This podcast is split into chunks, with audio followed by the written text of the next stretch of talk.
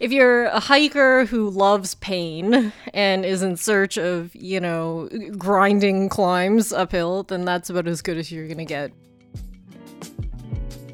This country is home to 21,324 named mountains, 2 million lakes, the longest coastline in the world, and untold opportunities for adventure.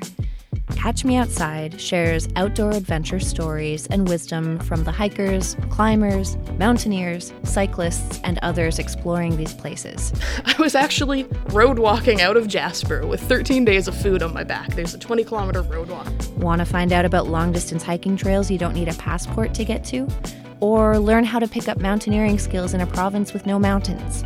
Or maybe just listen to stories of adventure and growth. Subscribe to Catch Me Outside hosted and produced by me, Megan Delaire. And stay tuned for our first episodes coming this winter.